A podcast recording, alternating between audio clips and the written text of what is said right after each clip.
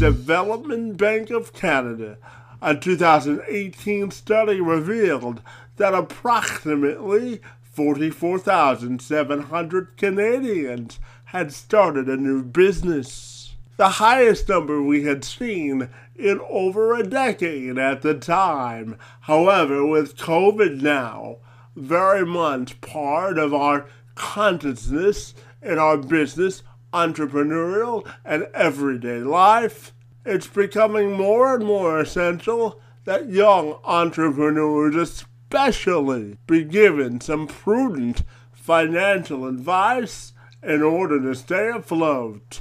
Tracy Bissett is a financial coach who educates young entrepreneurs on how to live their financial life with confidence. She joined me this week to talk about those tools to the trade for first-time entrepreneurs to live a fruitful financial future as they begin their businesses and how they can successfully recover from COVID. Are you ready for an interactive and engaging discussion? I know I am. I'm Kevin McShann. Let's have this conversation.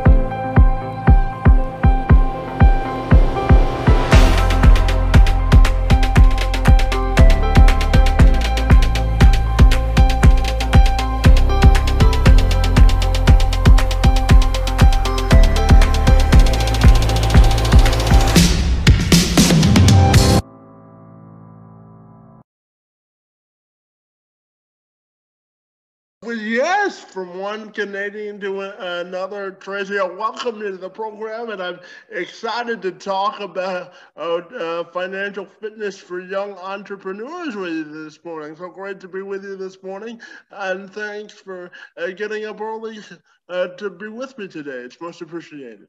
You are welcome. So Tracy, I know that you work with young entrepreneurs for them to find their financial confidence and for them to start their business on the right financial foot. So I'll start you off by simply asking you, what do you think the keys are to making sure young entrepreneurs uh, start off their business journey with confidence? Uh, so number one, it's uh, recognizing that as the business owner, you're responsible for the financial piece of the business. And so usually people start businesses no matter what age because they're super passionate at whatever they do. Um, but it's key to, to take control of that financial side. Uh, so having that in mind. And I always advocate for doing a business plan up front so you can validate your idea in the market, that the people you want to sell it to want it. And number two, that they will pay the amounts that you want. And so that financial piece comes into play because a lot of times entrepreneurs will uh, not charge very much because they're they're concerned about what will people say, um, will they pay that much? And it brings up lots of uh, questions around worth when we, when we get into the pricing. Proof of concept is very important, isn't it? Absolutely. So I also know that you're a, a prof, you're a, you teach at Colonial College in their business uh, department. So I'm also curious to ask you about connecting with students on the importance of financial literacy. How, how important do you think uh, it is for young entrepreneurs to know where their money is going, and uh, how does your position as an educator affect the way you will work with your clients? Uh, so I'm at Centennial College in Scarborough. It's really fun. I'm helping students become financial planners. So to go out and help people um, do the very same kind of thing. I, I'm not a planner myself, but certainly have lots of experience in banking. Uh, so a couple of the keys, like when you go on to post-secondary, there's a lot of opportunity uh, for debt to be taken on because you have to pay for your schooling some way. So people are doing it through a combination of jobs. They might be getting scholarships or bursaries, which are an overlooked thing most often, and then they're taking on student debt. So understanding um, how much debt am I going to take on? How might I pay it back? Uh, the other thing we typically see is credit cards come into play. And so um, students are, are very excited to get credit cards, often without understanding that it's something you have to pay back and that it can actually have an impact on your credit score and impact your life going forward. Um, so for me, it's all about, again, getting that education piece, asking questions, uh, not signing up or signing for things that you don't understand. I've actually had the situation a few times where students have come to me and told me about their friends who have co-signed for car loans for with other students. And so that kind of stuff, they, they weren't really understanding what was happening when they were signing for that, because it was either their friend or someone they were in love with. And um, so trying to educate people around that is super important. And so I, I draw on those experiences that I'm having and the stories they share with me when I'm working with clients, or I'm talking on my podcast, Young Money, um, to to just raise awareness about things that can be happening, especially at that age. And I'm curious uh, to also ask you the importance of human connection and humanizing stories. As you just mentioned, it helps you uh, create a relationship with your students and those uh, uh, people that you teach, but I'm also curious to uh, get your opinion on how it helps you with, with the people you coach in, in terms of building that human connection as well. Yeah, I think it's easy to to think about things as it doesn't apply to me, or um, I don't need to pay attention to that. But when we start seeing uh, snippets of stories and we hear experiences that, yeah, that could be me, or I don't want that to be me, it actually um, creates that connection. And that's so important.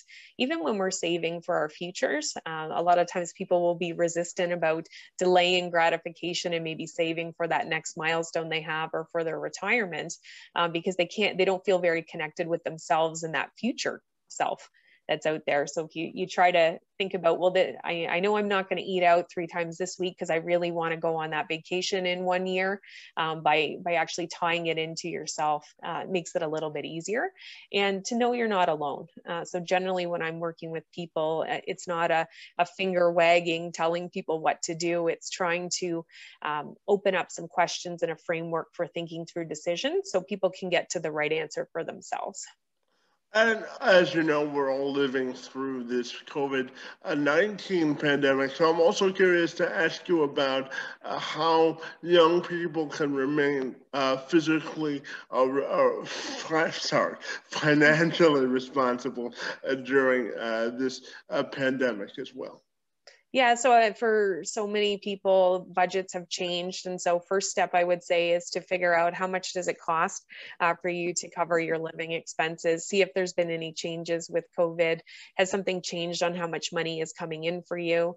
Um, there's, because people are staying home, there is maybe not necessarily the opportunity to go out and work. I, I do know a lot of my students do have jobs, which is great, but can you then package up some skills that you have and maybe offer some services online? I know a lot of friends of mine are looking for babysitters, they're looking for music lessons, they're looking for all kinds of things.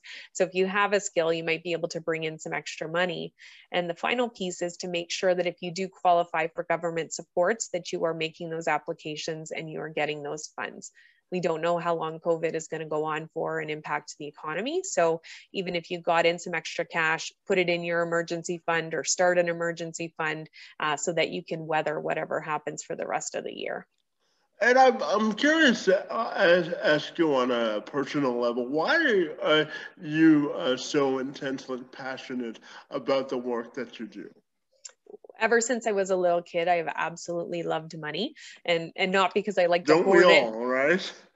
Oh, not everybody loves money, actually. So um, uh, I, I imagine you, you share my view too with that comment, uh, but it wasn't to hoard it in my piggy bank. I learned at a really young age that money could allow you to do things that you wanted and get things that you wanted.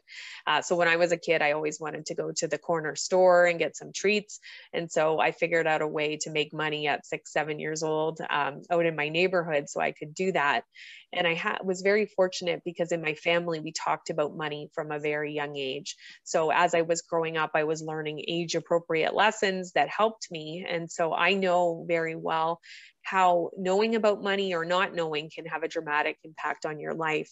It can impact your, your physical, your mental health. It impacts all your relationships, your stress levels.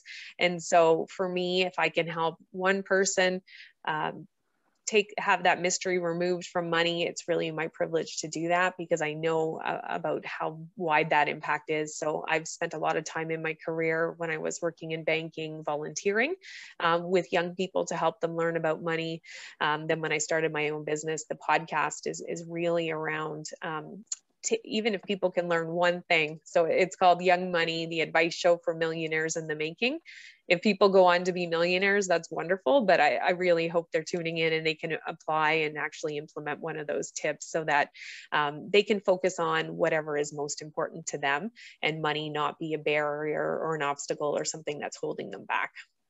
And through your podcast as well, do you find that it's another way for that human connection piece as well? Absolutely. And, and as I mentioned, I, I like to give uh, guidance, frameworks, questions people can ask themselves as they're going through so that they can make decisions for themselves.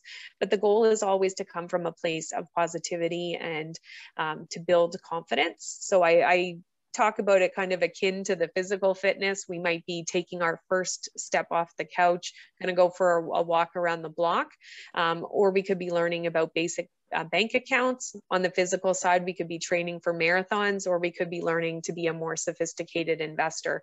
So everybody is somewhere on their financial fitness journey, and there's no right or wrong place to be. But if you you take up the the challenge of becoming more financially fit, you're going to move ahead at your own rate of progress. And it's so important to keep in mind and be kind to yourself. If you do make a mistake, that's okay. Get back on track, um, move forward uh, tomorrow.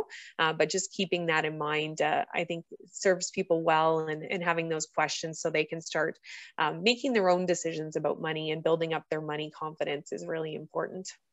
And as young entrepreneurs weigh whether or not to start a business, I'm wondering in this economic climate, what would you tell people uh, when they're trying trying to decide whether to start a business or not, not. Where, where, where should they start looking to see if it's a viable option for them?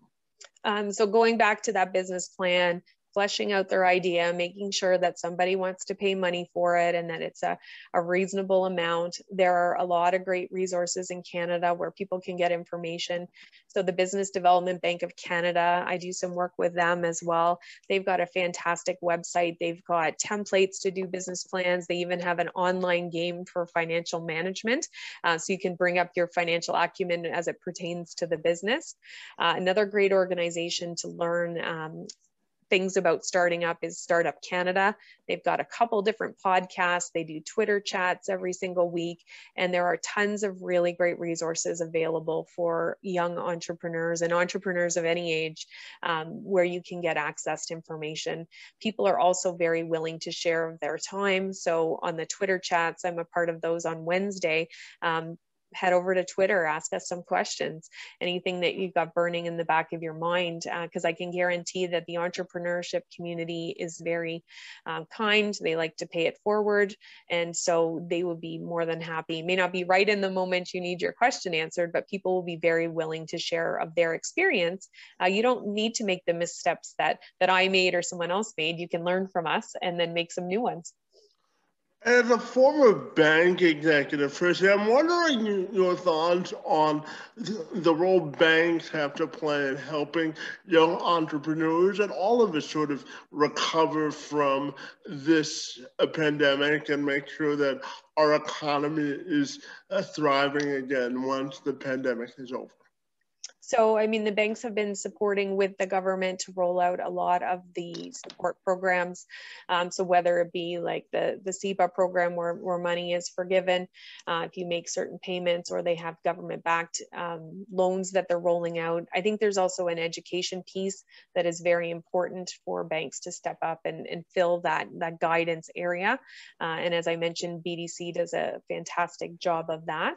Uh, but I would say that the onus also falls on the entrepreneur entrepreneurs to develop a relationship with their bankers, um, keep them apprised of what's going on in their business, and um, be transparent. So if you do need some assistance, um, I know certainly when COVID first hit, um, individuals and business owners were reaching out to see if there was any opportunity to defer their payments so that they could wait to make those payments when things were a little bit more certain in their cash flow. Um, so thinking of the, the banker as your partner is really important. And I'm also wondering if you had any thoughts on how, uh, in this age, do you think we can get more uh, women entrepreneurs interested in business and educated on their uh, financial fitness so that we can establish more uh, business diversity? I'm wondering, wondering your thoughts there as well. Uh, so I think there's no better time to learn about um, business or personal finance. There are so many sources where you can find information, um, and lots of women role models who are out there. Uh, when I was going to business school and I was starting in banking, there wasn't as many uh, female role models as there are today. So look for those role models. Use LinkedIn uh, if you're interested in that area. A great organization that we do have in Canada is through Toronto Finance International. They have a program called Aspire. Fire. And they very much have networking opportunities. They've got a job board. They actually have some, some training, and they give out a digital badge to help students learn more about financial services and prepare them for working in that industry. And so I think whether or not you go on to work in financial services, it's a, a fantastic organization um, where you can um, learn more about it in a way that probably uh, takes away some of those myths or things you're thinking about it. They may not be as fun. Um, you might have some negative connotations about banking.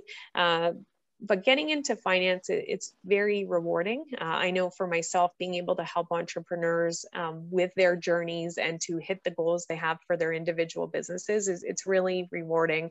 And so I encourage all women to get involved, uh, look for those role models. And um, anybody who's listening, feel free to reach out on LinkedIn. Happy to answer any questions. Yeah, I, yeah, I tell you, LinkedIn's a great, great networking tool. I connect with people there all the time, so absolutely. And I'm curious to also know, you know, Tracy, I live my life by uh, the mantra that inclusion is the gateway to independence for individuals with disabilities. And as you know, I have uh, spastic quadriplegia cerebral palsy. So my next question for you is, how do you think entrepreneurship can open up doors for individuals with disabilities as well? I think the onus is on the entrepreneur to educate themselves.